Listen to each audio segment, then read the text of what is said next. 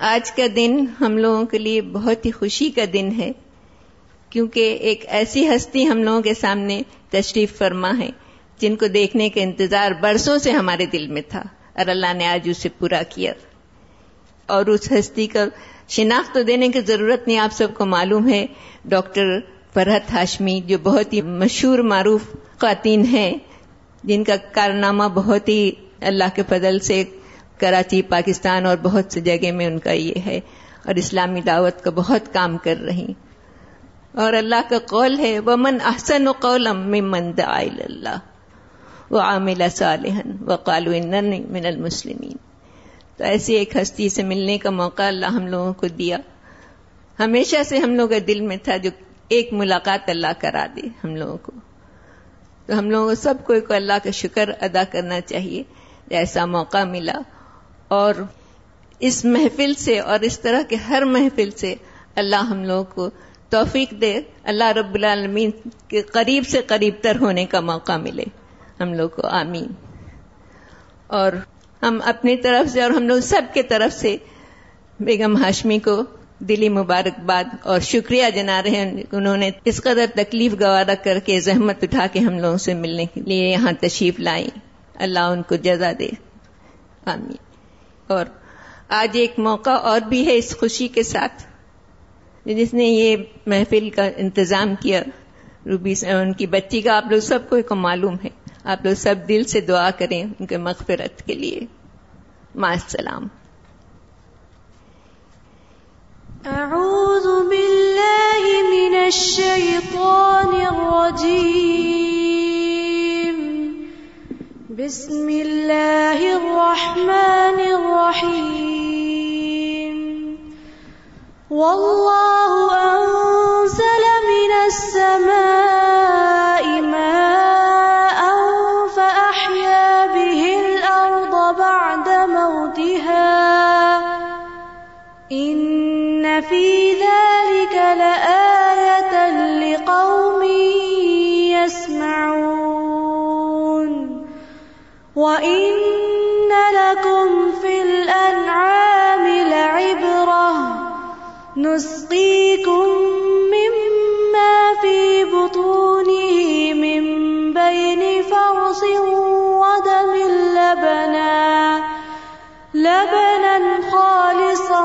سائغا للشاربين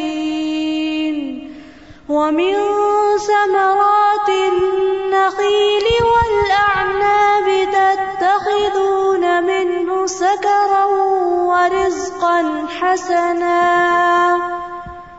إن في ذلك لآية لقوم يعقلون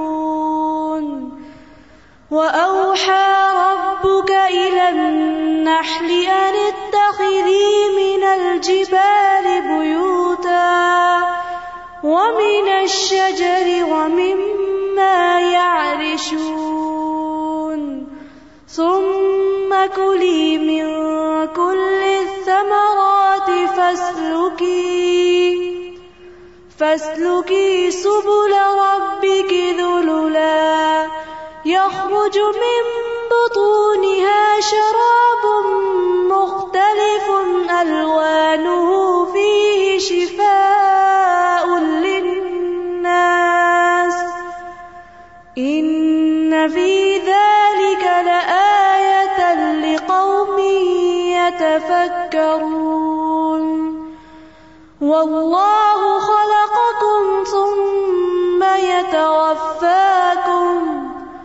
ومنكم من يرد إلى أرزل العمر لكي لا لكي لا يعلم بعد علم شيئا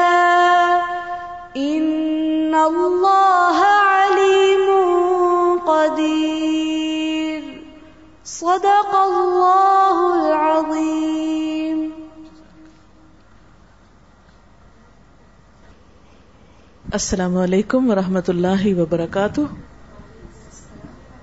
نحمد ونسلی علی رسول کریم اما بعد، فاعوذ باللہ من الشیطان الرجیم۔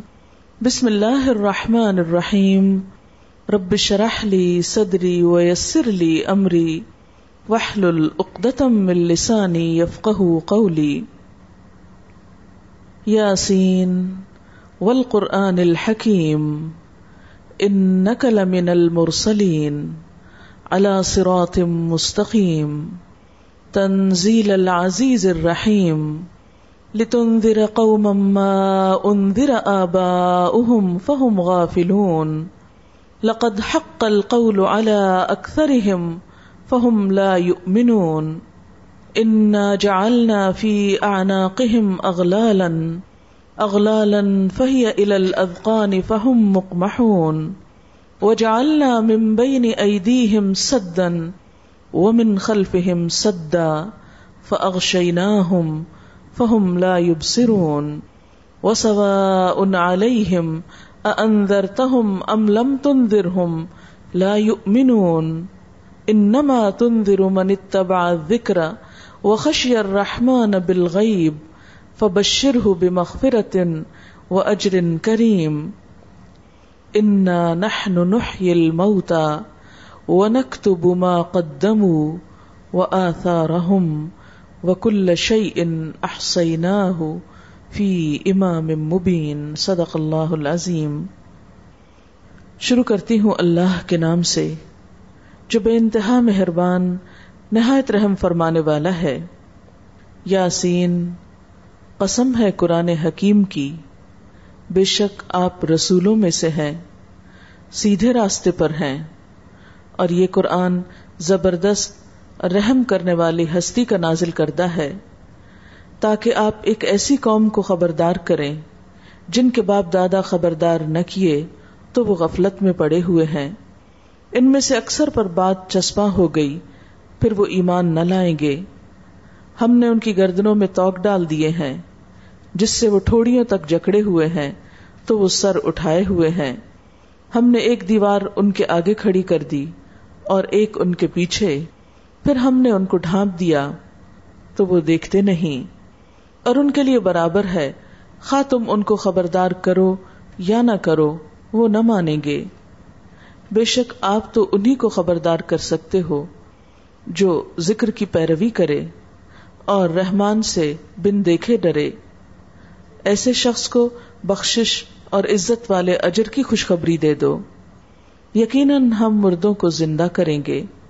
اور ہم لکھ رہے ہیں، جو کچھ وہ اپنے آگے بھیجتے ہیں اور جو اپنے پیچھے اثرات چھوڑتے ہیں۔ اور ہر چیز کو ہم نے ایک کھلی کتاب میں شمار کر رکھا ہے۔ محسوس خواتین، اس وقت آپ کے سامنے سورت یاسین کی بارہ آیات پڑھی گئی ہیں۔ ان کا ترجمہ بھی آپ نے سنا۔ اور یہ سورت ایسی ہے جس سے ہر شخص واقف ہے۔ اور زندگی میں بہت دفعہ پڑھتا بھی ہے۔ لیکن عام طور پر ہم اس کے معنی نہیں جانتے یا اگر معنی جانتے بھی ہیں تو اس میں غور و فکر نہیں کرتے۔ حالانکہ اس صورت میں ہمارے لیے ایک بہت زبردست میسج ہے۔ شروع میں خطاب ہے نبی صلی اللہ علیہ وسلم سے۔ یاسین، والقرآن الحکیم، حکمت والے قرآن کی قسم۔ اللہ سبحان و تعالی قسم کھا رہے ہیں، قرآن پاک پر قسم کھائی جا رہی ہے، اور اس بات پہ قسم کھائی جا رہی ہے کہ ان نقل من المرسلین، آپ صلی اللہ علیہ وسلم یقیناً رسولوں میں سے ہیں۔ یہ صورت مکہ میں نازل ہوئی، مکہ جہاں پر آپ صلی اللہ علیہ وسلم پیدا ہوئے۔ چالیس سال تک رہے۔ لوگ آپ کو صادق اور امین کہتے، بہت سچا مانتے۔ لیکن اس کے باوجود بھی، جب آپ صلی اللہ علیہ وسلم نے اپنے رسول ہونے کا دعوی کیا، تو لوگوں کو ماننے میں مشکل پیش آئی۔ ایسا نہیں تھا کہ انہیں آپ کی سچائی پر شک تھا۔ بات یہ تھی کہ جو کچھ آپ کہہ رہے تھے، وہ ان کی مرضی کے مطابق نہ تھا۔ آپ کی بات مان کر انہیں اپنی صدیوں کی روایات چھوڑنا پڑ رہی تھی۔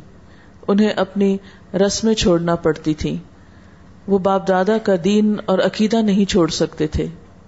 اور یہ ان کے لیے ایک بہت بڑی مشکل تھی۔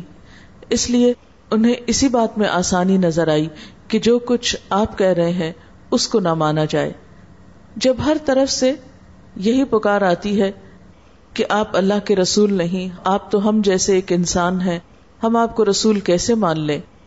تو اس پر اللہ سبحان و تعالی نے اس کتاب کی قسم کھائی کہ جو شخص چالیس سال تک پڑھا لکھا نہیں، جس نے کبھی کوئی ایسی بات نہیں بیان کی، آخر یک لخت وہ اتنی اچھی باتیں کر رہا ہے، اتنا بہترین کلام لا رہا ہے، تو یہ خود سے خود تو نہیں ہو سکتا۔ تو قرآن پاک کی قسم کس لیے کھائی گئی کہ قرآن کو گواہ بنایا گیا؟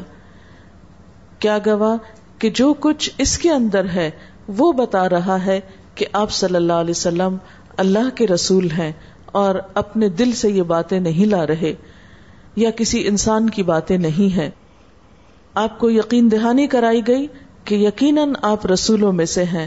اگر ساری دنیا بھی نہیں مانتی، تو ایک اللہ تعالی کی گواہی کافی ہے اور ساتھ یہ اللہ کی کتاب بھی گواہ ہے کہ آپ سچے انسان ہیں اور آپ کی بات سچی ہے۔ اللہ سرات مستقیم سیدھے رستے پر ہیں۔ ہر دور کے انسان کو یہ سوال ضرور پیش آتا ہے کہ جو کچھ وہ کر رہا ہے، وہ ٹھیک بھی ہے یا نہیں اچھا بھی ہے یا نہیں۔ تو آپ صلی اللہ علیہ وسلم کو یقین دلایا جا رہا ہے کہ جو کچھ آپ کر رہے ہیں، وہ بالکل ٹھیک ہے۔ ہوتا یہ ہے نا کہ جب آپ کوئی کام کر رہے ہوں، تو ہمیشہ آپ دائیں بائیں دیکھتے ہیں کہ دوسرے کیا کہتے ہیں۔ اور آپ مثلاً کھانا پکائیں تو آپ کو ہمیشہ یہ ہوتا ہے کہ اپنے آپ پر کم یقین ہوتا ہے، دوسروں کی بات پر یقین زیادہ ہوتا ہے۔ اگر وہ تعریف کر دیں یا وہ یہ کہہ دیں، بہت اچھا کھانا پکا ہے، تو آپ کو بھی یہ لگے گا کہ ہاں واقعی کھانا اچھا پکا ہے۔ حالانکہ آپ نے خود اچھا پکایا ہوتا ہے۔ آپ کو معلوم ہوتا ہے کہ کھانا اچھا ہے، لیکن دوسروں کی گواہی سے اس بات میں زیادہ وزن آ جاتا ہے۔ اسی طرح اگر آپ ایک اچھا کام کر رہے ہو مثلاً آپ نے کپڑے پہنے ہو کپڑے آپ کے سل کر آئے ہوں۔ آپ کو ٹھیک لگ رہے ہیں، لیکن آپ دوسرے سے پوچھتے ہیں، کیسے لگ رہے ہیں؟ ٹھیک لگ رہے ہیں۔ دوسرے کی گواہی آپ کے دل کو ایک سکون بخشتی ہے۔ لیکن آپ سوچئے کہ ایک سچا ترین انسان سچی ترین کتاب پیش کر رہا ہے اور لوگ اس کو مان نہیں رہے، تو یہ کیفیت کیسی ہوگی کہ ہر طرف سے آپ کا انکار ہو رہا ہے؟ تو اس میں قدرتی بات ہے کہ جس پر یہ سب گزر رہا ہو، اس کے دل میں کہیں یقین کی کمی نہ ہو جائے۔ یا انسان جب ہر طرف سے صرف کریٹیسم سنتا ہے یا صرف انکار کی باتیں سنتا ہے، تو بعض اوقات انسان کو خود پر بھی گمان ہونے لگتا ہے کہ جو کچھ وہ کر رہا ہے وہ بھی درست ہے یا نہیں۔ ایسے میں اللہ سبحان و تعالی نبی صلی اللہ علیہ وسلم کو تسلی دے رہے ہیں کہ آپ بالکل ٹھیک کام کر رہے ہیں، رسول ہیں اور یہ کتاب جو آپ پر آئی ہے، یہ کوئی معمولی کتاب نہیں ہے۔ تنزیل العزیز الرحیم، اس ہستی کی کتاب ہے جو بہت زبردست ہے اور دوسری طرف بہت رحم فرمانے والا بھی ہے۔ یہ کتاب آپ کو اس لیے دی گئی کہ آپ ایک ایسی قوم کو خبردار کریں جن کے باپ دادا کے پاس یہ کتاب نہیں آئی تھی، تو وہ غفلت میں پڑے ہوئے ہیں۔ آپ صلی اللہ علیہ وسلم کی جنریشن سے پہلی جنریشن میں انبیاء علیہ السلام کی تعلیمات تقریباً ختم ہو کر رہ گئی تھی۔ وہ لوگ کتاب سے غافل تھے، اگرچہ حضرت ابراہیم اور اسماعیل علیہ السلام کی اولاد تھے۔ ان کے پاس پیغمبروں کی تعلیمات تھیں، لیکن بہت سال گزرنے کے بعد وہ تعلیمات آہستہ آہستہ ختم ہو گئی تھی تو اللہ تعالیٰ نے فرمایا کہ اب یہ نئے سرے سے یہ پیغمبر کیوں بھیجا گیا؟ یہ کتاب کیوں بھیجی گئی؟ تاکہ لوگوں کو ان کی غفلت سے نکالے۔ اور یہ حقیقت ہے کہ خواہ کتاب ہمارے گھر میں بھی ہو، ہمارے پاس بھی ہو لیکن اگر ہم اس سے اپنا تعلق نہیں رکھیں تو ہم سب کے دل پر بھی ایک غفلت آنے لگتی ہے۔ دنیا کی مصروفیات انسان کو اللہ تعالی سے دور کرنے لگتی ہیں۔ انسان اپنے انجام کو بھولنے لگتا ہے۔ ایسے میں یہ کتاب خبردار کرتی ہے۔ انسان کو یہ بتاتی ہے کہ وہ کہاں سے آیا ہے، اسے کہاں جانا ہے اور اسے اپنی اس زندگی میں کیا کرنا ہے۔ پھر فرمایا کہ یہ کتاب تو بہترین باتیں بتاتی ہے، لیکن اس کے باوجود لوگ سمجھ نہیں پاتے اس کی کیا وجہ ہے۔ فرمایا یہ ان کی اپنی ضد اور ہٹ درمی اور ان کا باعث ہونا ہے۔ اور اس کو ایک مثال سے سمجھایا گیا کہ ہم نے ان کی گردنوں میں توک ڈال دیے ہیں۔ توک ایسے ہی جیسے چوڑی یا کڑا ہوتا ہے، جو گردن میں ڈالا جاتا ہے اور وہ پوری گردن کو جکڑ لیتا ہے، جس کی وجہ سے گردن نہیں ہلتی۔ اور کسی شخص کی گردن کا اکڑ جانا تکبر کی علامت ہے۔ فرمائے کہ یہ تکبر کر رہے ہیں۔ اور جس شخص کے اندر یہ خیال ہو کہ میں بڑا ہوں، میں زیادہ عقل مند ہوں، میں سمجھدار ہوں، جو کچھ میں کر رہا ہوں وہ ٹھیک ہے، ایسا شخص کبھی کسی دوسرے کی بات نہیں سنتا، کسی اور کی بات کو امپورٹینس نہیں دیتا۔ مکہ کے سردار اپنے آپ کو بہت بڑی چیز سمجھتے تھے، کیونکہ خانہ کعبہ کے مجاور تھے، پوری دنیا کے لوگ، پورے عرب کے لوگ ان کے پاس آتے تھے۔ ان کی تجارت چمکتی، ان کا بزنس بڑھتا اور ان کے لیے ہر طرف سے نذرانے آتے، جس کی وجہ سے ان کے اندر ایک خاص مذہبی تکبر بھی پیدا ہو گیا تھا کہ ہم اتنا بڑا کام کر رہے ہیں۔ مسجد حرام کو ہم نے آباد کیا ہوا ہے اور حاجیوں کو ہم پانی پلاتے ہیں، ان کو کھانا کھلاتے ہیں، ان کی خدمت کرتے ہیں۔ ہماری اتنی اہمیت ہے۔ آخر اب ہم کسی اور کی بات کیسے مان لیں؟ تو ان کے لیے حضور صلی اللہ علیہ وسلم کی لائی ہوئی تعلیم کو ماننا ایک بہت مشکل کام تھا۔ تو اللہ تعالیٰ اس انکار کی وجہ یہ بتا رہے ہیں کہ دراصل یہ ان کا تکبر ہے۔ خود کو بڑا سمجھنا ہے۔ اور یہ کتاب چونکہ اللہ کی بڑائی بتاتی ہے اور صرف اسی کا بڑا ہونا سمجھاتی ہے، یہ چیز ان کو گوارا نہیں۔ پھر ان کو خطرہ یہ ہے کہ اگر لوگ پیغمبر صلی اللہ علیہ وسلم کی بات مانیں گے تو شاید ہماری اہمیت کم ہو جائے۔ ہماری طرف لوگوں کی توجہ نہ رہے، جو فائدے ہمیں اس گھر سے حاصل ہو رہے ہیں، شاید وہ دنیا کے فائدے ہم کو حاصل نہ ہو یہ کچھ ایسی مشکلات تھی نفسیاتی کہ جنہوں نے مل جل کر ان کو حق قبول کرنے سے روک رکھا تھا۔ پھر فرمایا، ایک دیوار ان کے آگے ہے، ایک پیچھے ہے۔ یہ بھی ایک مثال سے بات سمجھائی گئی۔ دیوار کا آگے ہونے کا مطلب کیا ہے؟ مثلاً، اگر آپ کہیں کھڑے ہیں اور ایک دیوار آپ کے آگے ہے، تو اس سے کیا ہوگا؟ آپ کے سامنے کی چیزیں چھپ جائیں گی۔ مثلاً آپ سب کے سامنے ایک دیوار ہے، آپ کو نہیں پتا اس کے پیچھے اس وقت کیا ہو رہا ہے۔ اسی طرح ایک دیوار پیچھے ہے، اگر آپ پیچھے پلٹ کر دیکھیں تو آپ کو نہیں پتا چلے گا اس دیوار کے پار کیا ہو رہا ہے۔ اسی طرح ہم نے ان کو اوپر سے بھی ڈھانک دیا، جیسے ایک چھت ہو۔ اب جیسے اس وقت آپ کے اوپر ایک چھت ہے، تو آپ کو نہیں پتا کہ اس کے پیچھے اس وقت آسمان پہ ستارے چمک رہے ہیں یا نہیں چمک رہے۔ تو بالکل اسی طرح فرمایا کہ یہ اپنے کان اور آنکھیں اور اپنے دل اور احساسات بند کیے ہوئے ہیں اور یہ کسی بھی طرف دیکھتے نہیں ہیں، نہ اپنے فیوچر کے بارے میں یہ سنجیدہ ہیں۔ ان کا رویہ ایک نان سیریس ایٹیٹیوڈ ہے۔ یہ نہیں سوچتے کہ مرنے کے بعد ان کو کیا ہوگا۔ یہ نہیں سوچتے کہ یہ کہاں سے آئے ہیں، کس نے ان کو پیدا کیا ہے۔ نہ اپنے پیچھے کی خبر ہے، نہ اپنے آگے کی خبر ہے۔ اور نہ اپنے حال کی خبر ہے کہ اس وقت سر اٹھا کے دیکھیں کہ ان پر کیا ذمہ داری ہے۔ یہ ہر طرف سے اپنے تعصبات اور اپنے خواہشات اور بہت سے ہٹ دھرمی اور تکبر اور اپنی منمانی کرنے کے بہت سے ایسی چیزوں میں بالکل دبے ہوئے ہیں، ڈھکے ہوئے ہیں، اس لیے ان کو حق کی کوئی بات سمجھ میں نہیں آتی۔ آج بھی آپ دیکھیں کہ اگر ہم اپنے بارے میں نہیں سوچے کہ ہمیں کس نے پیدا کیا، کہاں سے ہم آئے، کیوں بھیجا، یہاں کیا کرنا ہے، یہاں سے جانے کے بعد ہمارے ساتھ کیا ہونا ہے۔ جو شخص بھی یہ تین باتیں نہیں سوچتا، اس کی زندگی میں پھر اللہ تعالی کے ساتھ حقیقی تعلق نہیں ہوتا۔ وہ اپنی خواہشات پر جیتا ہے، صرف اپنی دنیا بنانے کی فکر میں ہوتا ہے۔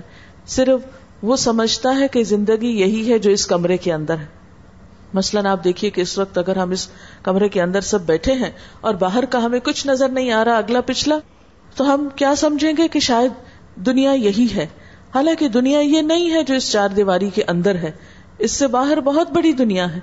بالکل اسی طرح جو شخص دنیا کی محبت میں ڈوب جاتا ہے، وہ یہ سمجھتا ہے کہ شاید یہی زندگی سب کچھ ہے۔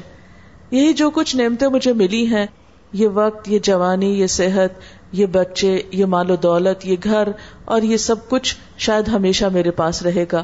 وہ اس سے آگے بڑھ کر کچھ سوچتا ہی نہیں۔ وہ اپنے مالک اپنے خالق جس نے یہ نعمتیں دی اس کے بارے میں کچھ نہیں سوچتا۔ اپنے فیوچر کے بارے میں نہیں سوچتا کہ مجھ سے نعمتوں کا حساب اور جواب مانگا جائے گا۔ اس لیے اللہ تعالیٰ فرماتے ہیں کہ پھر ایسے لوگوں کو ہدایت نہیں ہوتی۔ ایسے لوگ سچائی کو نہیں پاتے۔ اگر ہم سب چاہتے ہیں کہ سچائی کو پائیں، تو ہمیں پھر اس چار دیواری سے نکل کر پوری کائنات کے اوپر نظر ڈالنی ہوگی اور اس دنیا اور اس کائنات کے بنانے والے کو پہچاننا ہوگا۔ اس کا مقام اور مرتبہ جاننا ہوگا، تبھی ہم اپنی حیثیت کو صحیح معنوں میں پہچان پائیں گے۔ پھر فرمایا انضرتا ہوں تنظر ہوں لا یؤمنون ایسے لوگوں کے لیے برابر ہے۔ خواہ تم ان کو ڈراؤ یا نہ ڈراؤ، وہ نہیں مانیں گے۔ یعنی ان پر نہ تو پیار بھری نصیحت اثر کرتی ہے، نہ ان کو کوئی ڈانٹ اثر کرتی ہے۔ ان کو کسی بھی چیز سے کوئی فائدہ نہیں ہوتا۔ کیوں؟ اس لیے کہ اگر انسان کا اپنا انٹرسٹ نہیں ہوتا کسی چیز کو سننے میں، کسی چیز کو جاننے میں، تو کوئی دوسرا زبردستی اس کو نہیں سنا سکتا۔ بعض اوقات آپ نے دیکھا ہوگا کہ ایک ہی وقت میں ہمیں بہت سی آوازیں آ رہی ہوتی ہیں۔ مثلاً کسی گاڑی کا شور ہو رہا ہے باہر، کوئی گھر میں مشین چل رہی ہے، پنکھے کا شور ہو رہا ہے کوئی اور ادھر چھوٹا موٹا مثلاً کاغذ ہل رہے ہیں یا کوئی اور چیز گر رہی ہے، اس کا شور ہے۔ ان ساری بہت سی آوازوں میں ہم کس آواز کو سن رہے ہوتے ہیں جس سے ہمیں انٹرسٹ ہوتا ہے؟ جس کی طرف ہماری توجہ ہوتی، جس سے ہمیں دلچسپی ہوتی۔ تو بالکل اسی طرح حق کی آواز بھی اس کو سنائی دیتی ہے جس کو حق جاننے کا شوق ہوتا ہے۔ اللہ کی بات اس کو سمجھ میں آتی ہے جس کے دل میں اللہ کی محبت ہوتی ہے، جس کے دل میں اللہ تعالی کے لیے کچھ قدر ہوتی ہے، جس کے دل میں اللہ تعالیٰ کے لیے کوئی تڑپ ہوتی ہے۔ اس کے لیے پھر اللہ تعالیٰ کی بات بہت امپورٹنٹ ہوتی ہے۔ پھر وہ سب کچھ چھوڑ سکتا ہے، لیکن اس آواز پہ کان دھرتا ہے۔ یہ میرے خالق کی بات ہے۔ یہ پوری کائنات کے رب کا کلام ہے جو مجھ کو سنایا جا رہا ہے۔ یہ پیغمبر اللہ کا بھیجا ہوا ہے۔ اس کی طرف سے ایک میسنجر آیا ہے۔ مجھے اس کی بات سننا ہے۔ بالکل اسی طرح جیسے ڈاکیا یا پوسٹ مین جو ہوتا ہے، اس کا انتظار کس کو ہوتا ہے؟ اسی کو ہوتا ہے جس کو کسی خط کا انتظار ہوتا ہے یا کسی اپنی دلچسپی کی چیز کے آنے کا انتظار ہوتا ہے، کوئی پارسل آپ کا آنا ہوتا ہے جس میں آپ کے لیے بہت انٹرسٹ ہے۔ تو بالکل اللہ کا جو پیغمبر ہوتا ہے، وہ جو کچھ لے کر آتا ہے اللہ تعالی کی طرف سے، اس میں بھی اسی کو انٹرسٹ ہو سکتا ہے جس کو اپنے رب سے کچھ پیار ہو یا اس کو اپنے آخرت کے بارے میں کچھ فکر ہو۔ پھر فرمایا ان نما من اتبع ذکر آپ تو اسی کو خبردار کر سکتے ہیں۔ آپ کی نصیحت، آپ کی تعلیم سے تو وہی فائدہ اٹھائے گا جو ذکر کی پیروی کرے گا۔ ذکر سے مراد یا کیا ہے؟ اللہ کی بات۔ ذکر کا مطلب ایک ریمائنڈر بھی ہے ریمبرنس بھی ہے، یاد دہانی ہے۔ یعنی یہ بات جو صرف یاد کرانے کے لیے۔ اللہ کی کتاب اصل میں ہے کیا؟ ہم کو یہ یاد کرانے آئی ہے کہ بندے یہاں دنیا میں رہ کے بھول نہ جانا۔ ہمیشہ یہاں رہنے کے لیے نہیں آئے ہو۔ دیکھو کتنے آئے اور کتنے گئے، تم کو بھی جلدی جانا ہے۔ ہم دوسروں کو جب جاتا دیکھتے ہیں تو سوچتے ہیں، شاید یہ انہیں کی باری تھی وہ چلے گئے۔ ہمیں تو شکر ہے یہ ہمارے ساتھ نہیں ہوا۔ لیکن ہم بھول جاتے ہیں کہ وہ دن بہت قریب ہے، جب ہم پر بھی وہی وقت آ جائے گا جو دوسروں پر گزرا ہے۔ کیونکہ نیک سے نیک لوگ دنیا میں آئے، مگر رہ نہیں سکے ہمیشہ۔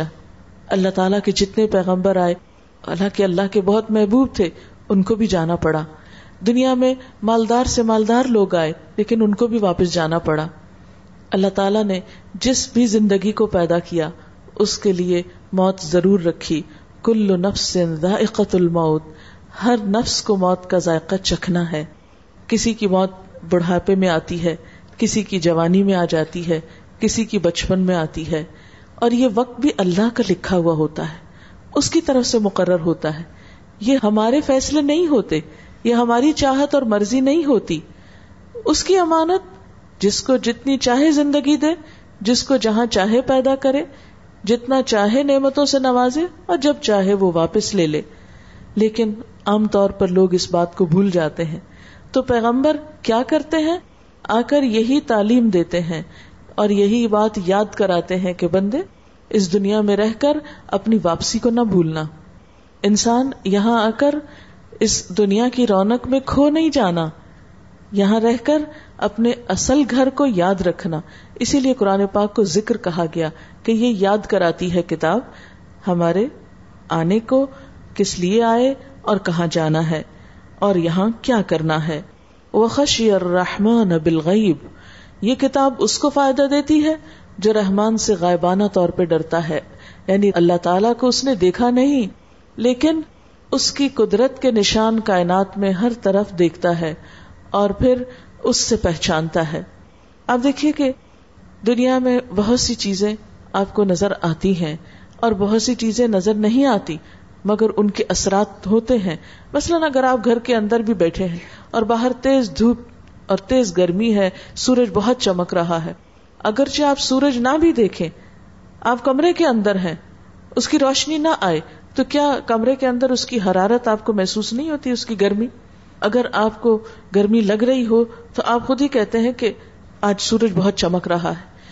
اسی طرح ہوا جو ہے ہم دیکھ نہیں سکتے لیکن ہمیں محسوس ہوتی ہے جب وہ چلتی ہے۔ اللہ تعالیٰ اگرچہ خود نظر نہیں آتے، لیکن یہ وسیع پھیلا ہوا آسمان جو رات کو ستاروں سے چمک اٹھتا ہے، یہ سمندر، یہ دریا، یہ پہاڑ، یہ پودے، ہم نے کبھی سوچا کہ ہم زمین کو پانی اور بیج دیتے ہیں اور وہ ہمیں کیسا کیسا سبزہ لوٹاتی ہے، کیسے کیسے پھل اس پر آتے ہیں۔ اور ان پھلوں کے کتنے مختلف رنگ ہیں۔ آپ کے گارڈن میں ایک ہی وقت میں لیمو کا درخت اور ناریل کا درخت ہو سکتا ہے۔ دونوں مٹی سے آ رہے ہیں، دونوں کو ایک پانی لگ رہا ہے۔ ایک کا ذائقہ کھٹا ہے اور ایک کا ڈفرنٹ مختلف ہے۔ یہ کون اندر یہ تبدیلیاں کر رہا ہے؟ یہ آسمان جس تک کوئی انسان پہنچ نہیں پایا۔ اتنا وسیع آسمان، یہ کس نے بنایا؟ یہ سب کچھ خود نہیں بنا۔ یہ جو کچھ بھی ہمیں نظر آتا ہے، یہ خالق کی پہچان ہے۔ جیسے آپ کوئی بھی کپڑا دیکھ کر پہچان جاتے ہیں، یہ کہاں کا بنا ہوا ہے؟ فوراً پہچان جاتے ہیں کپڑے کی ساخت دیکھ کر۔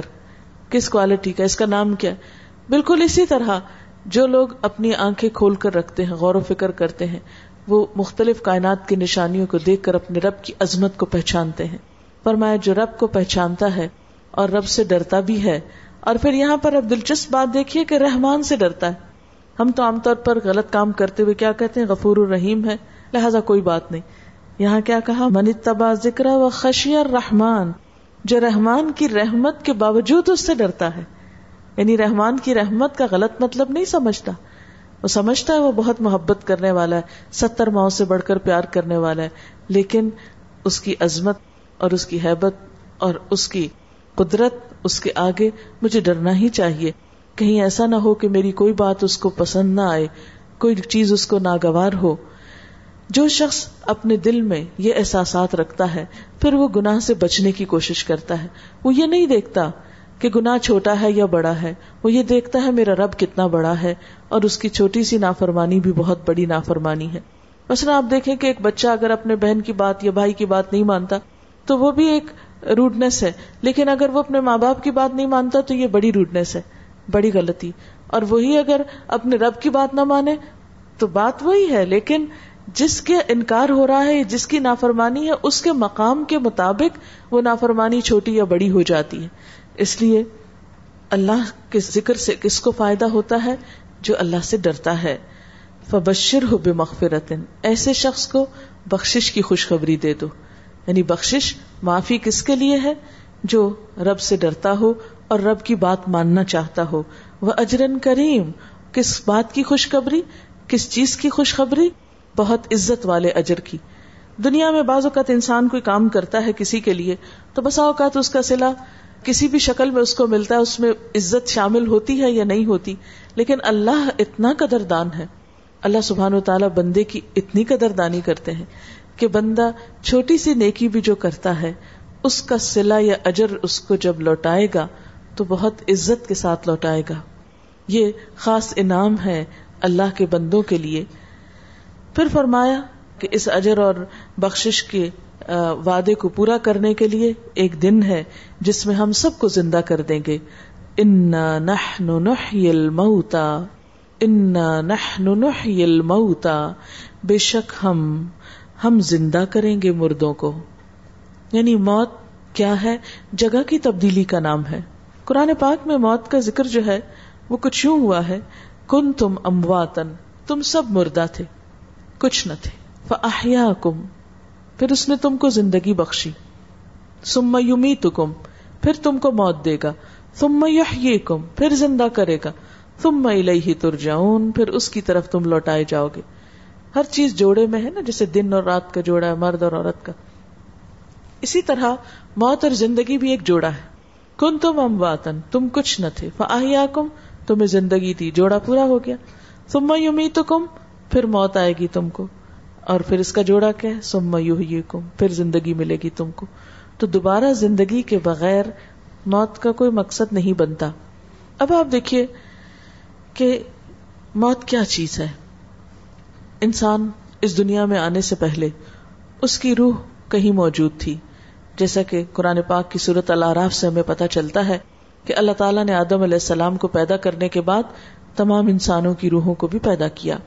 پھر ہر ایک کے لیے وقت مقرر کیا، جگہ مقرر کی، کوئی کہیں پیدا ہوا، کوئی کہیں، کوئی کبھی پیدا ہوا، کوئی ایک سینچری میں، کوئی دوسری میں، کوئی کسی غریب کے گھر، کوئی امیر کے گھر، یہ سب اللہ کے فیصلے تھے۔ اس میں ہماری اپنی کوئی چوائس نہیں تھی۔ کہ ہم نے ڈسائڈ کیا ہو کہ ہمیں کہاں جانا ہے اور کہاں نہیں، اور جانا بھی ہے یا نہیں، یہ ہم سے نہیں پوچھا گیا، ہم کو پیدا کر دیا گیا۔ پیدا ہونا کس چیز کا نام ہے؟ کہ وہ روح جو اس سے پہلے تھی، جس کو مردہ حالت سے تعبیر کیا گیا، اب اس کو جسم ملا۔ تو گویا زندگی کس چیز کا نام ہے؟ جب روح اور جسم ایک دوسرے کے ساتھ ہوتے ہیں۔ تم میں یومی تو کم پھر تم کو موت دے گا۔ موت کیا چیز ہے؟ جسم پھر الگ ہو گیا، روح الگ ہو گئی۔ پھر اس کے بعد تم میں کم پھر وہ ازن نفوس پھر جسم سے جانے جوڑ دی جائیں گی، قیامت آئے گی تو سب روحیں اپنے اپنے جسم میں دوبارہ واپس چلی جائیں گی، اس کا نام زندگی ہوگا۔ تو گویا موت کچھ اس طرح ڈیفائن کی جا سکتی ہے کہ جب جسم اور روح الگ الگ ہیں تو یہ موت کی کیفیت ہے، کیونکہ روح کو کوئی کام کرنے کے لیے جگہ نہیں ملتی۔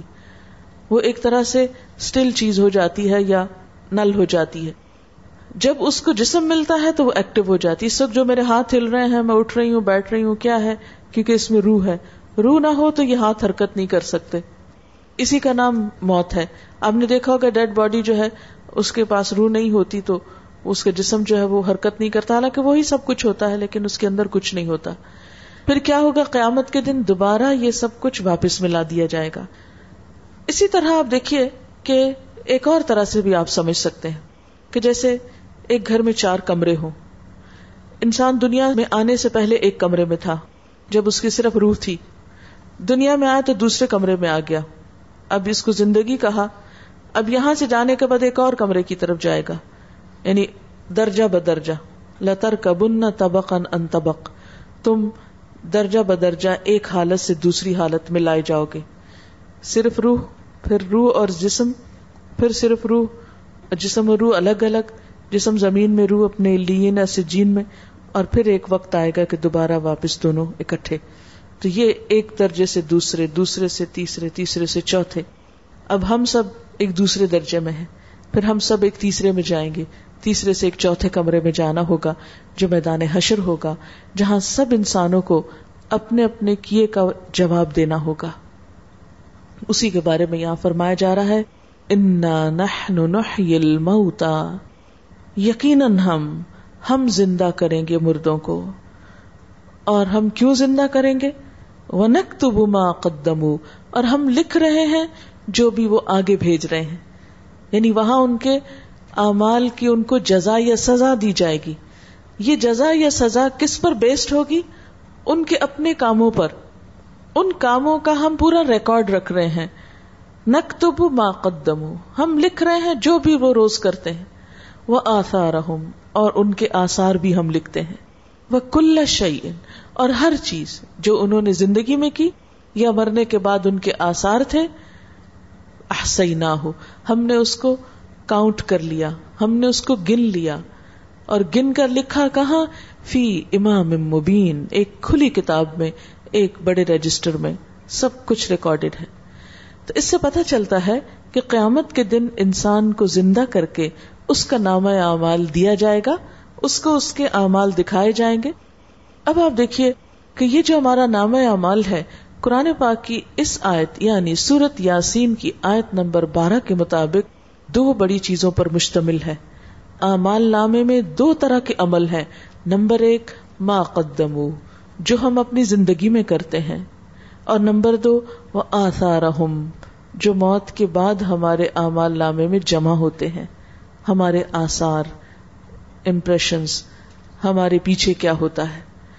اب یہ جو زندگی میں ہمارے سامنے جو کچھ ہو رہا ہے، اس کے بارے میں احادیث میں بھی آتا ہے، قرآن پاک میں صورت الراد میں بھی اس کی کچھ وضاحت ملتی ہے کہ اللہ تعالیٰ نے ہر انسان پر کچھ فرشتے مقرر کر رکھے ہیں۔ قرآن پاک میں اللہ تعالیٰ فرماتے ہیں ان کل نفس لما علیہ حافظ، کوئی شخص ایسا نہیں۔ جس پر کوئی نگہبان نہ ہو۔ سورت الطارق کی یہ آیت ہے کہ ہر انسان پر کوئی نہ کوئی نگران موجود ہے جو ہر وقت اس کو واچ کر رہا ہے۔ ایک اور جگہ پر فرمایا وہ ان علیہ کم لحافظین کرامن کاتبینا اور بے شک تم پر نگرانی کرنے والے، تمہیں واچ کرنے والے ہیں۔ کون؟ کرامن کاتبین جو عزت والے فرشتے ہیں۔ دائیں اور بائیں ہم میں سے ہر ایک کے ساتھ ہر وقت دو فرشتے لگے ہوئے ہیں۔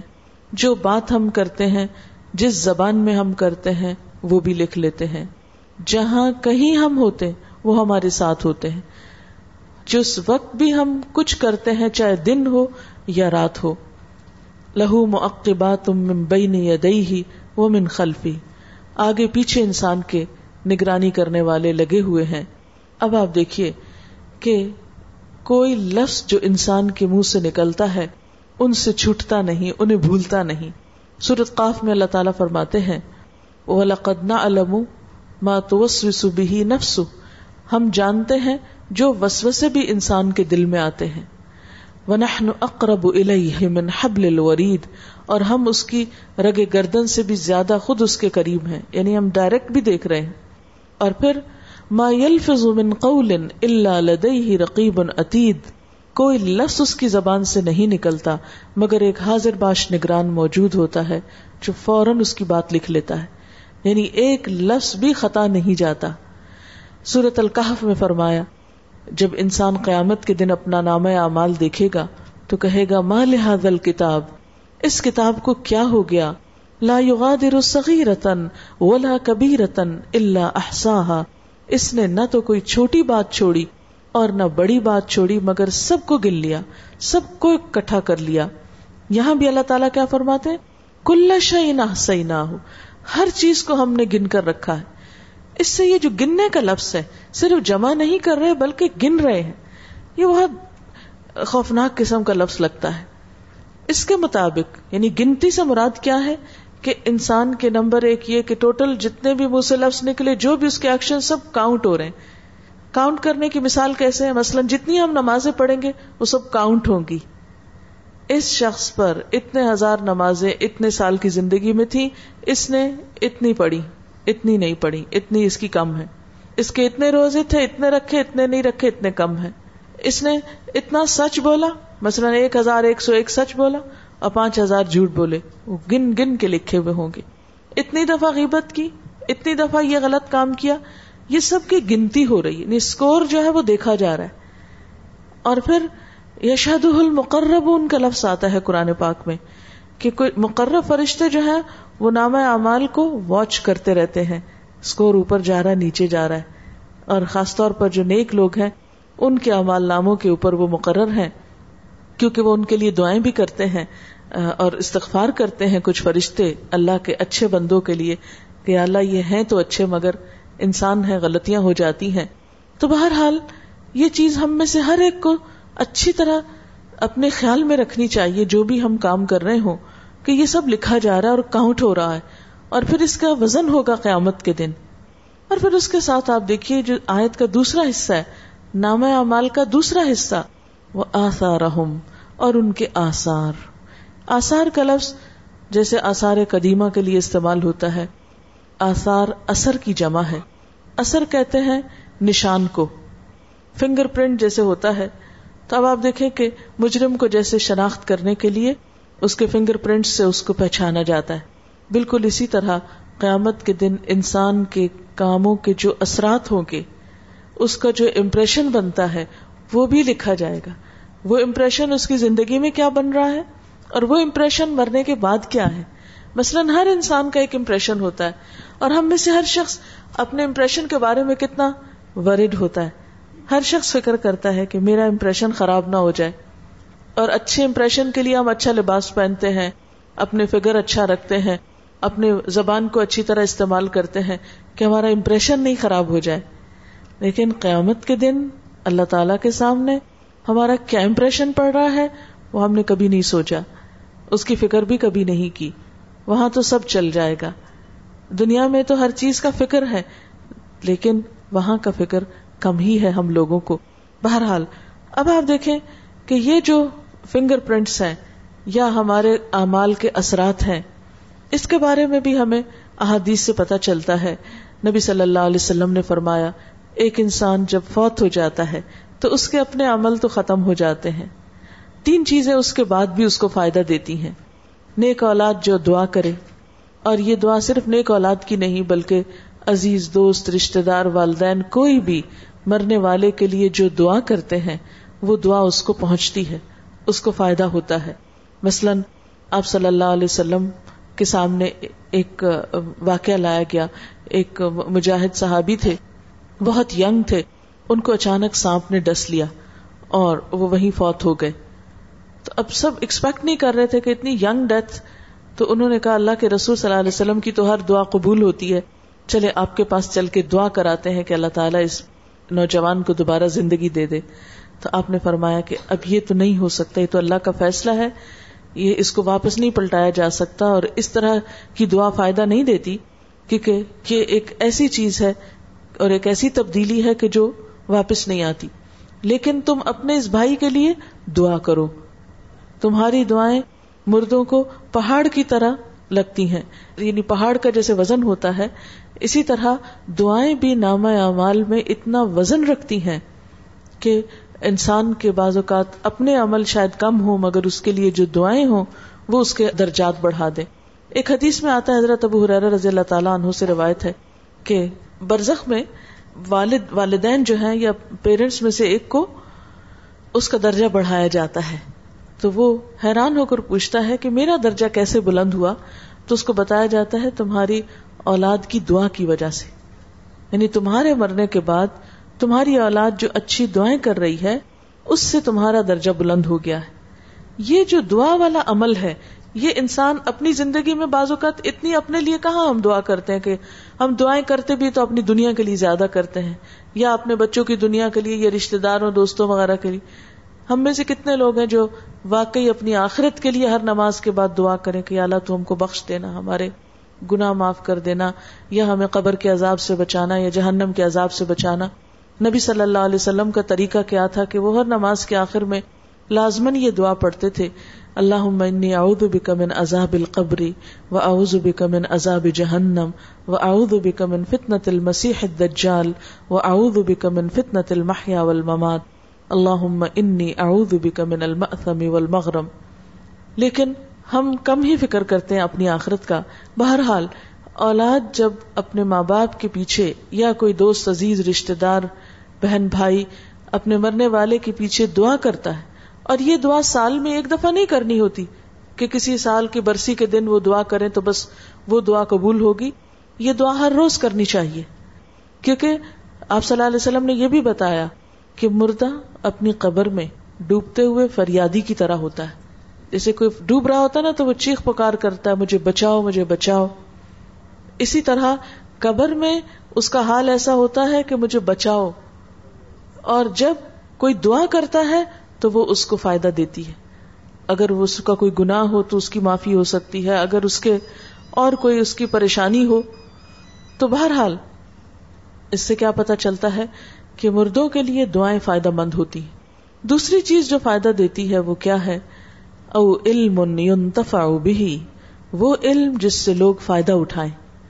یعنی ہم فوت ہو جائیں، لیکن ہم نے اگر کوئی کتاب لکھی تو جب تک وہ کتاب دنیا میں ہے، جتنے لوگ پڑھیں گے، فائدہ اٹھائیں گے، وہ اس کے مرنے کے بعد بھی اس کی رائلٹی اس کو قبر میں پہنچتی رہے گی۔ اس کا فائدہ اس کو جاتا رہے گا، اس کا پروفٹ ورنہ تو کیا ہے، اگر دنیا میں آپ نے کوئی کتاب لکھی، ہو سکتا ہے آپ کو دنیا میں اس کا کچھ پروفٹ مل جائے۔ اور آپ فوت ہو جائیں تو وہ آپ کو پیسے کس کام کی اگر ملے بھی تو۔ شاید آپ کی اولاد کو جائیں یا کہیں نہ جائیں۔ اور پھر کیا ہوتا ہے کہ کچھ عرصے کے بعد اتنی پرانی کتابیں ہوتی ہیں کہ وہ بھی سب ختم ہو جاتی ہیں۔ مثلا امام بخاری نے جو کتاب لکھی، آپ کو معلوم ہے سولہ سال وہ اپنے گھر سے باہر رہے تھے۔ آج ہم اپنے بچوں کو پڑھنے کے لیے بھیجتے ہیں، دو سال، چار سال اداس ہو جاتے ہیں، بار بار فون کرتے ہیں، بیچ میں وہ آ جاتے ہیں، ہم چلے جاتے ہیں۔ لیکن اس دور میں امام بخاری نے جب یہ کتاب لکھی تو ان کی عمر سکسٹین ایئرس تھی۔ وہ اپنی والدہ اور بھائی کے ساتھ حج پر گئے۔ حج کے بعد ان کی والدہ اور ان کے بھائی واپس آ گئے، لیکن وہ وہیں رہ گئے۔ اور وہاں انہوں نے تعلیم حاصل کرنا شروع کی۔ مکہ کے شیوخ سے پڑھا، پھر مدینہ گئے، بہت سارے شہروں، ملکوں میں گئے اور سولہ سال تک ریسرچ کی، پھر کتاب لکھی۔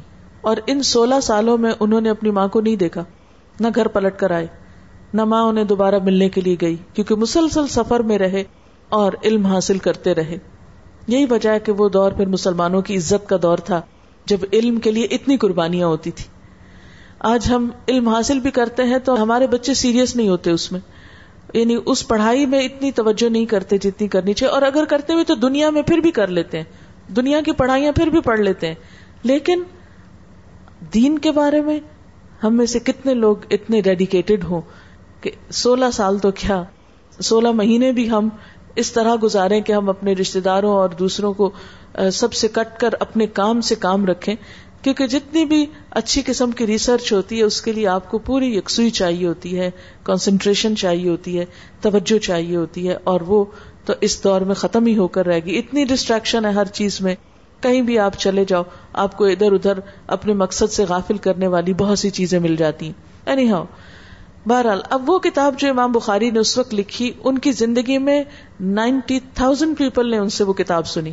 یعنی پہلے کتاب لکھی، پھر وہ اتنی زبردست کتاب تھی، ان کی زندگی میں اس کی اتنی شہرت ہوئی کہ ان کے پاس ہزاروں میل سے لوگ چل کر آتے تھے وہ کتاب سننے کے لیے کہ ہم ان کے اپنے منہ سے سنیں۔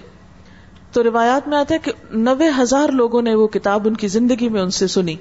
بہرحال، اب وہ فوت ہو جاتے ہیں۔ اب اس کو ہزاروں لوگ بعد میں پڑھ رہے ہیں، سن رہے ہیں۔ اب وہ جو سولہ سال انہوں نے قربانی دی، وہ ضائع نہیں کی اللہ تعالیٰ نے۔ اب کیا ہوگا؟ ان کی نیت کے ساتھ انشاءاللہ جتنے لوگ اس کو پڑھتے جائیں گے، وہ اجر ان کو ملتا جائے گا، ملتا جائے گا۔ اسی طرح آج اگر ہم بھی کوئی کتاب خود لکھتے ہیں یا کوئی علم کی خدمت کرتے ہیں، مثلاً اب ہر بندے میں اتنا ٹیلنٹ نہیں ہوتا وہ کتاب لکھے۔ کچھ لوگوں کو لکھنے کی اتنی پریکٹس نہیں ہوتی۔ اب پھر کیا کریں؟ تو آپ یہ کر سکتے ہیں کہ علم کے کسی کام میں آپ کسی کو بھی پروموٹ کر سکتے ہیں۔ مثلاً کوئی بچہ اگر پڑھنے والا ہے، اس کے پڑھنے کا خرچ آپ اٹھا لیں۔ جو کچھ وہ بچہ پڑھے گا، وہ آپ کو اجر ملتا جائے گا۔ کوئی اور کتاب لکھ رہا ہے، آپ اس کے لکھنے میں کسی بھی طرح کی ہیلپ کر دیتے ہیں۔ مثلاً آپ لکھ نہیں سکتے، مگر آپ کتابیں لا کے اس کو دے سکتے ہیں، یا کتابوں سے پڑھ کر آپ اس کو ریسرچ کرنے میں مدد دے سکتے ہیں۔ کسی بھی طرح یعنی یہ تو ہر انسان خود سوچ سکتا ہے کہ کس طرح وہ علم کو پروموٹ کر سکتا ہے۔ اینی ہاؤ یہ بھی حدیث میں آتا ہے، او علم بھی وہ علم جس سے لوگ فائدہ اٹھائیں۔ یعنی علم بھی صرف علم نہیں ہونا چاہیے، ڈگری برائے ڈگری نہیں، وہ علم جس سے انسانوں کو فائدہ پہنچے۔ اس علم کو بھی اسلام نے آثار میں شامل کیا، اس کی نشانیوں میں شامل کیا۔ جیسے بچے نشانی ہوتے ہیں نا انسان کے ایسے ہی کتابیں بھی انسان کی نشانیاں ہوتی ہیں۔ جیسے بچوں سے پہچانا جاتا ہے، مثلا ماں باپ فوت بھی ہو جائیں تو بچوں کو دیکھ کے کہتے ہیں اچھا، ارے، تم فلاں کی بیٹی ہو، بہت ملتی ہو اپنی ماں سے۔ تم تو بالکل اس کی ڈٹو کاپی لگتی ہو۔ تو بچے ماں باپ کی نشانیاں ہوتے ہیں۔ اسی طرح کتابیں یا علم کا کام بھی انسان کی نشانیاں ہوتے ہیں۔ اس لیے ان کو آسار کہا گیا۔ جیسے انہوں نے پہلے بتایا نا آسار کا مطلب کیا ہے؟ نشان۔ بہرحال، کوئی شخص علم کی جو بھی خدمت کرتا ہے وہ اس کے مرنے کے بعد بھی اس کو اس کا ثواب جب تک وہ باقی ہے پہنچتا رہتا ہے۔ تیسری چیز صدقت جاریہ۔ صدقہ جاریہ کے کام، مال کو ایسی جگہ لگا کر جانا جس سے خل کے خدا کو فائدہ پہنچے۔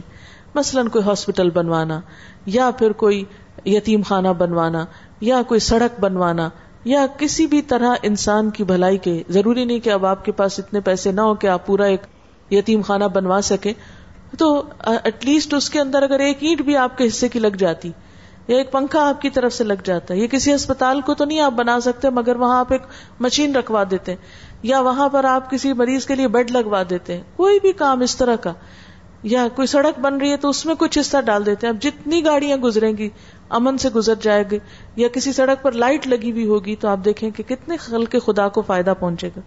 تو مرنے کے بعد ایسا فائدہ جب تک کسی کو پہنچے گا۔ جب تک اس سے لوگ فائدہ اٹھائیں گے، اس کا بھی ثواب مرنے والے کو پہنچتا رہے گا۔ اس لیے کیا فرمایا؟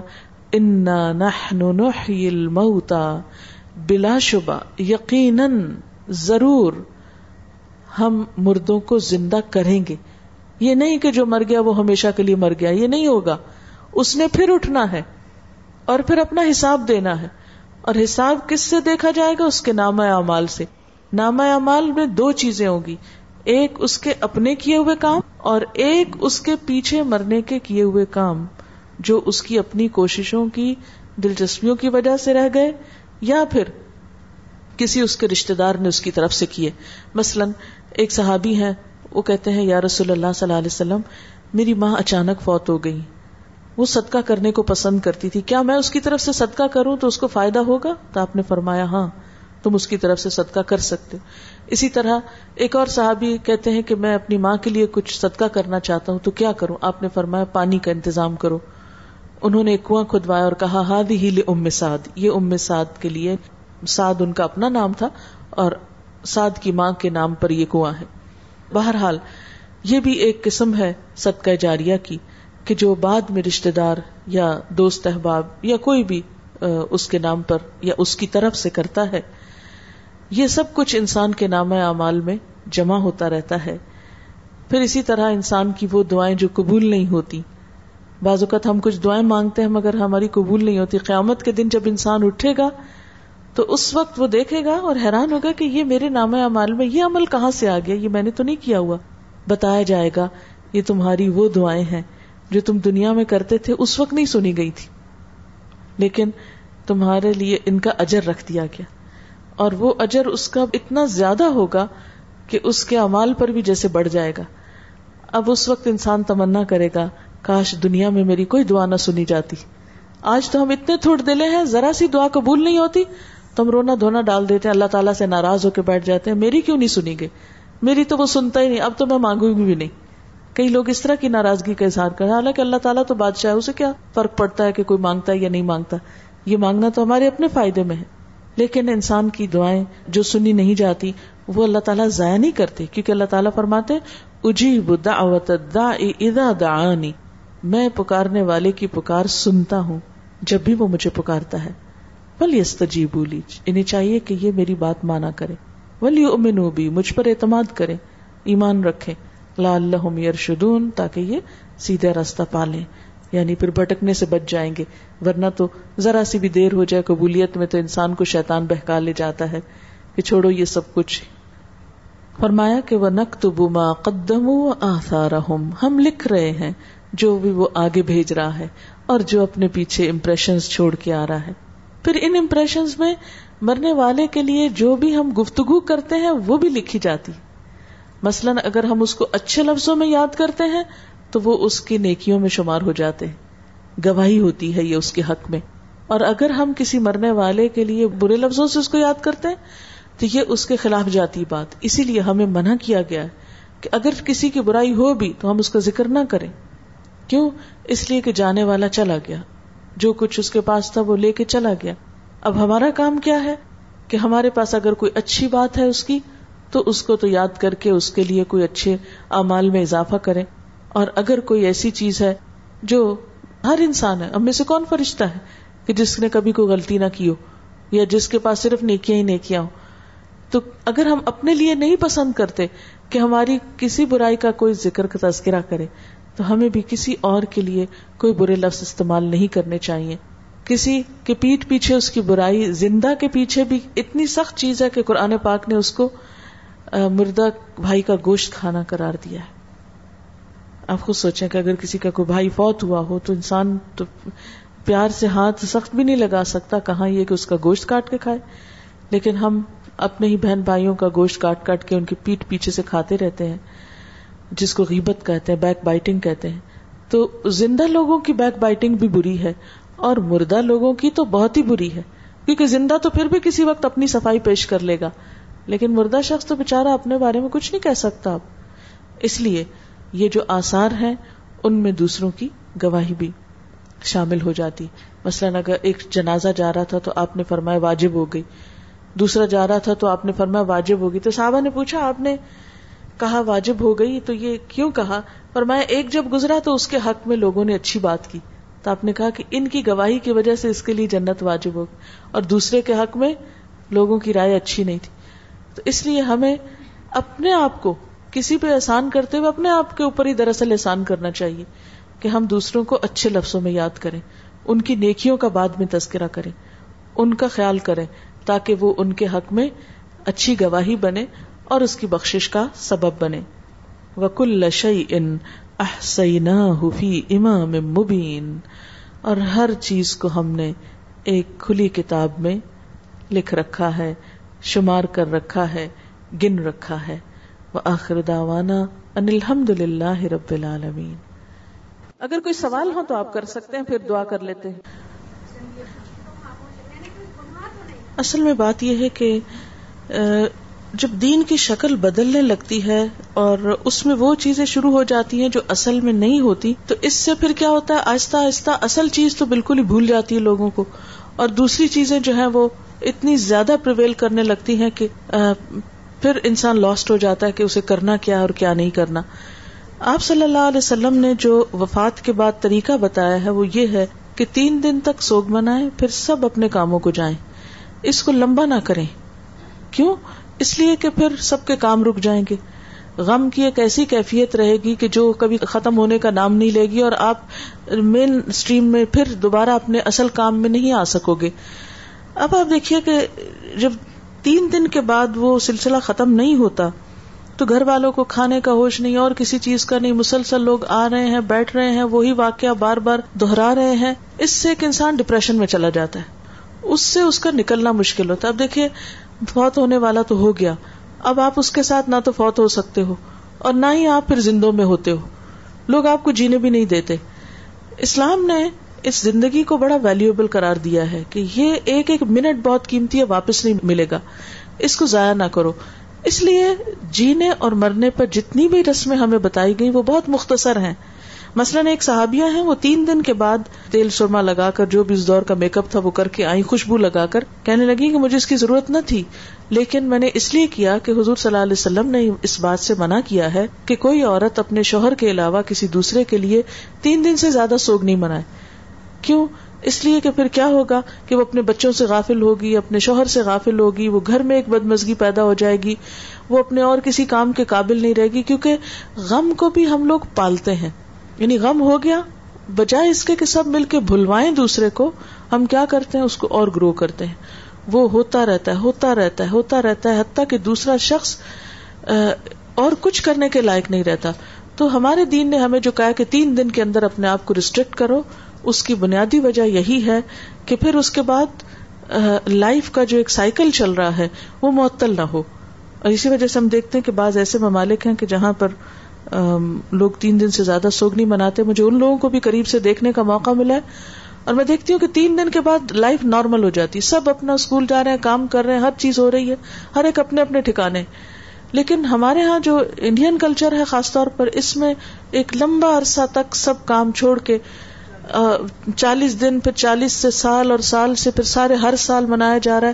تو یہ چیزیں جو ہیں، یہ پھر ہماری جو روٹین کی زندگی ہے، اس میں نہیں کرتی۔ اور باقی جہاں تک دعا کا تعلق ہے، سب کو دعا کرنی چاہیے، مگر اس کے لیے ضروری نہیں ہے کہ اکٹھا ہی کریں، آپ الگ الگ بھی کر سکتے ہیں۔ اور ہر نماز کے بعد بھی آپ کر سکتے ہیں۔ مثلاً نماز میں آپ دیکھیے، دعا آتی ہے ربا نخر لی ولی والدیا ولیل مومنینا یوم یقوم الحساب۔ اللہ مجھ کو بخش دے میرے والدین کو، کیونکہ ان کا حق سب انسانوں سے بڑا اور سارے مومنوں کو بخش دے تو اس طرح جو بھی قریبی رشتے دار یا دوست کیا ہو، اس کی نیت کر کے یہ دعا ہر نماز میں پڑھ لیں، تو ان شاء اللہ تعالیٰ اس کو فائدہ پہنچتا رہے گا۔ عورتوں کے لیے جو قبرستان جانے کی بات ہے، کبھی کبھار عبرت کے لیے تو ہو سکتا ہے، مگر فریکوینٹلی اس کا جانا جو ہے، اس سے منع کیا گیا ہے۔ اور اس کی بھی کئی حکمتیں ہو سکتی ہیں۔ ایک چیز تو یہ ہو سکتی ہے کہ عورت کے دل ذرا جذبات ہوتے ہیں اور یعنی اس کو پھر غم نہیں بھولے گا اگر بار بار جاتی رہی۔ اور بعض اوقات شرک کے کام بھی شروع ہو جاتے ہیں، جیسے سجدہ کرنا، قبر کو یا کچھ اس طرح کا۔ تو اس لیے، اور ویسے بھی قبرستان ایک عبرت کی جگہ ہے، نا، اگر بہت عورتیں اس میں نظر آئیں تو اس کا وہ جو ایک فیلنگ ہے اس کی، وہ سینکٹی جو ہے وہ بدل جاتی ہے۔ ٹھیک ہے؟ جی کر لیں آپ، اکٹھے بھی کر سکتے ہیں۔ جی کر سکتے ہیں۔ دعا دونوں طرح کی جا سکتی ہے کہ آپ مل کر جیسے ابھی ہم نے کی ہے، اس طرح آپ اکٹھے بھی کر سکتے ہیں اور اپنی اپنی بھی کر سکتے ہیں، لیکن میں وہ تین دن کے بعد جو ہے وہ بار بار اکٹھا ہونا اور سب کو پھر پابند کرنا۔ اب کوئی کسی کام میں ہے، کوئی کسی میں پھر صرف اس لیے کہ ناراض ہوں گے، پھر اپنے کام چھوڑ کر آتے ہیں، پھر صرف اس مقصد کے لیے۔ تو اس میں کہ تین دن کے اندر تو آپ اکٹھے ہو کے کرتے رہے، لیکن بعد میں جو ہے، اس کو پھر اس کو پریکٹس نہیں بنائے جی۔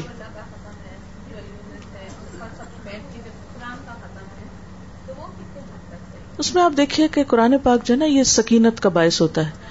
اگر کوئی بیٹھ کے پڑھ رہا ہے تو اس کے اپنے دل کو بھی سکون ہوگا، فالتو باتوں سے اگر آپ بچ رہے ہیں۔ لیکن اس میں یہ پابندی نہ لگائیں کہ اتنا جب تک آپ نہیں کرو گھر نہیں جا سکتے ہو، یا اتنے گھنٹے آپ بیٹھو، یہ چیز دوسروں کے لیے بھی بوجھ ہو جاتی ہے اور دین میں بھی ایک نیا اضافہ ہے۔ کوئی جتنا آیا ہے بیٹھ کے فالتو باتیں کرنے کے بجائے اگر بیٹھ کے ذکر کر رہا ہے، قرآن پاک پڑھ کے چلا گیا ہے تو اس حد تک تو کوئی بات نہیں، مگر اس کو یہ پریکٹس بنا لینا کہ اب گنتی کر کے پھر اعلان کیا جاتا ہے، اتنے وہ کروا لیے گئے ہیں، اتنا ہو گیا ہے، یہ سب چیزیں پھر ایک اضافہ ہو جاتی۔ اب دعا کر لیتے ہیں۔ سبحان اللہ والحمد للہ ولا الہ الا اللہ واللہ اکبر ولا حول ولا قوة الا باللہ العلی العظیم۔ اللہم صلی علی محمد وعلی آل محمد کما صلیت علی ابراہیم و علی آل ابراہیم انک حمید مجید اللہم بارک علی محمد و علی محمد کما بارکت علی ابراہیم و علی آل ابراہیم انک حمید مجید ربنا آتنا فی الدنیا حسنتا وفی الآخرة حسنتا وقنا عذاب النار. ربنا لا تزغ قلوبنا بعد إذ هديتنا وهب لنا من لدنك رحمة إنك أنت الوهاب.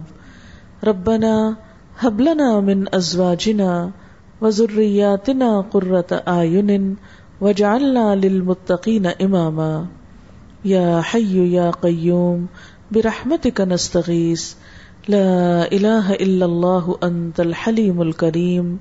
سبحان اللہ رب العرش العظیم والحمد للہ رب العالمین رب نسألك موجبات رحمتك وأزائم مغفرتك والغنیمة من كل بر والسلامة من كل اسم لا تدع لنا ذنبا إلا غفرته ولا هما إلا فرجته ولا حاجة هي لك ردا اللہ قدئی تہا یا ارحم الراحمین یا اللہ پاک، جو کچھ ہم نے پڑھا ہے، اپنی رحمت سے اسے قبول فرما۔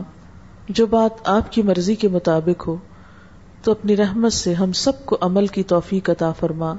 اگر کوئی بات زبان سے ایسی نکلی ہو جو آپ کو پسند نہ آئی ہو، تو ہم سب کو اس سے دور کر دے۔ یا اللہ، ہماری نیت کو اپنے لیے خالص کر لے۔ یا رب العالمین، تو ہمیں عذاب جہنم سے نجات عطا فرمانا۔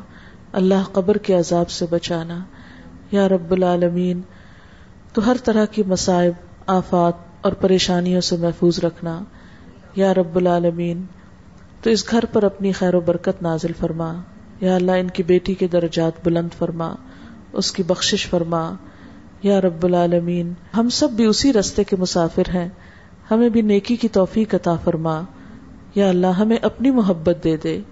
یا اللہ، ہمارے دلوں میں اپنا خوف پیدا کر دے۔ یا اللہ، تو اپنی محبت کو ہر چیز سے بڑھ کر ہمارے دلوں میں جما دے۔ یا رب العالمین، ہمیں سرات مستقیم پر استقامت نصیب فرما۔ مرتے دم تک ہمیں اپنے ساتھ جوڑے رکھنا اور ہمیں بھٹکنے اور پھسلنے سے بچا لینا۔ یا رب العالمین، تو ہمارے بچوں کو بھی ہدایت عطا فرما۔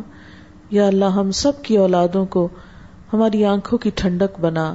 اور ہمیں اپنے والدین کے لیے صدقہ جاریہ بنا اور ہماری اولادوں میں دین اور ایمان کی روشنی کو قیامت تک برقرار رکھنا۔